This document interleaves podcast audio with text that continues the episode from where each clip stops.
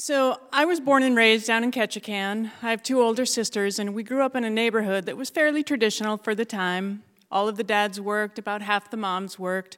Nobody locked the doors to their homes, nobody locked the doors to their cars. Families looked out for families, and as kids, you were pretty much free range. You woke up in the morning, you went out, kicked around in the neighborhood until you found someone to play with, and you came home at night when it was dark or you were hungry. The summer of 1975, a new family came into the neighborhood, the Cunninghams. I was 11. They came into the neighborhood with five kids. They left three years later with two more, good Catholic family. And the oldest was a girl named Peggy, who was just a few months younger than I was. And from the moment that their banana yellow station wagon rolled into the neighborhood, Peggy and I were the best of friends. Because I was the youngest of my siblings, and Peggy was the oldest of hers, um, and because I spent so much time at the Cunningham's house during that three year period, it was suddenly like I had little brothers and sisters of my own, which is something that I had always wanted. And Peggy and I spent a lot of time with her little brothers and sisters, and we we called them the little kids, and I'm kind of excluding the two babies who were born into the mix, but the four younger ones were aged probably three and a half or four up to age eight, and there were also a couple of other little kids in the neighborhood the same age, and so collectively they just became the term of endearment was the little kids. And like I said, Peggy and I spent a lot of time with them, and part of that was out of necessity. We were helping Mrs. Cunningham, but part of it, or probably most of it, was that we really liked playing with them. You know, we'd play G.I. Joes, and we'd play Barbies, and we'd set up forts for them in the woods when it wasn't raining, which wasn't often in Ketchikan, and when it was raining, raining, we built forts out of blankets and chairs in the basement, and we made chocolate chip cookie dough that everybody got to eat raw. And this was, of course, long before people worried about salmonella and raw eggs. And you know, and sometimes we'd set up these elaborate events. I remember one time we um, we set up a neighborhood circus, and we had um, like one of the six-year-olds in a little tutu, and we put her on a rocking horse and held her hands, and she was the bareback rider. And we put one of the you know little boys in a red T-shirt and made him a black construction paper top hat and held a tiger out from behind a blanket and would growl and he would poke it with a stick and he was the tiger tamer. And, you know, and the, the parents loved it and the little kids loved it and, you know, Peggy and I loved it and we were, you know, we were good kids most of the time. Um, because sometimes we actually weren't that good and we would come up with these pranks.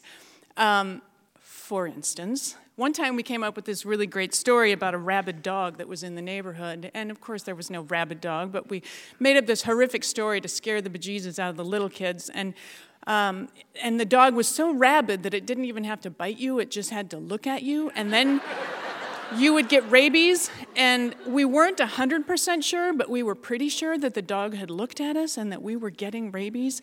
And of course, before we told this story, we were in the kitchen and we made this concoction of like oatmeal and syrup and orange juice and Worcestershire sauce, and we had it in these plastic cups under this towel, these towels. So we're walking around telling the little kids how we think we'd been looked at by the dog and we thought we had rabies and, you know, we were going to get sick and probably die. And, you know, we finished telling the story by spraying them with this concoction. So, you know, they're, they're covered in this stuff and they're crying and they're freaking out and they run home and we get in a huge amount of trouble and, uh, yeah. So, or there was this other time when um, Mr. Cunningham was putting an addition on their house and, um, uh, you know, the upstairs where he was putting it on, it was all framed and sheetrocked, and but there were still some open spaces that weren't completely finished off, and so I sat next to one space where I could kind of get my hand behind a wall where they couldn't see the little kids, and Peggy sat next to me, and we sat them in a row in front of us, and we made up this story about a guy who'd escaped from prison, and you know, there's no prison in Ketchikan, but they didn't know that, but this guy had escaped and he was kidnapping kids and, and these kids once they were stolen they were never seen from or heard from again. And so as we're telling this story i have one hand behind the wall and i sort of jerk it and then i tip over and i scooch in like i'm getting pulled in and i start shouting hey hey and peggy looks she's like my god it's the kidnapper and the little kids all stand up and they're freaking out and they're crying and they run into each other and one of them, you know, runs into the wall and a tooth comes out and there's blood everywhere and and in our defense the tooth was loose, it would have come out anyway, but still there was this blood everywhere. So, you know, we of course got into big trouble again for that. And what big trouble usually meant was that Mrs. Cunningham would sit us down and give us this sorrowful look with this lecture about how we're so disappointed in you girls and we expect more from you and we want you to be leaders. And so we would fall on our swords and mea culpa and say we were sorry and we'd never do it again until we would do it again. So, um, uh, so in, in, our house, when you turned 12, for whatever reason, my mom, our mom, decided that you were suddenly lady enough to shave your legs. So you got for your 12th birthday a pink Lady Remington razor. So um, I took my razor after I got it, and I wasn't interested in shaving my legs, but I was interested in the razor. So I took it over to Peggy's, and we. Um, we got all of the little kids and we lined them up and we plugged that razor in and we held chins and one by one we zing, zing, zing, zing, zing, zing we took off every eyebrow of every little kid in the neighborhood. Now, mo- most of the little kids were kind of fair haired, so when you looked at them, you knew they looked weird, but you weren't quite sure why. And then you realized they had no eyebrows, and so, and that, that time, that's when we knew we went too far because not only did we get the lecture, like we're so disappointed and we expect more from you, but Mrs. Cunningham made us put on t shirts and shorts, and she went and found a bag of of Avon lipstick samples. Anybody remember that? Little white tubes. That stuff is like indelible, right? Um, and, a, and a handful of permanent markers.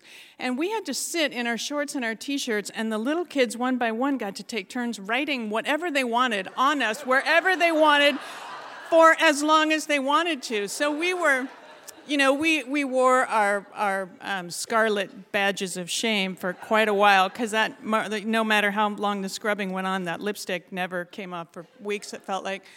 So, um, yeah, going too far. So I have two boys of my own now. They're 12 and a half and 14, and they're out there somewhere. Tate, Luca, hi. Look, it's your mom on stage right? So um, every day they hear that their mother is perfect because that's what I tell them. But I think that for the first time, they're probably hearing that when their mom was their age, she was a bit of a prankster, and that they actually might need to be a little bit worried because maybe she still is. Thank you.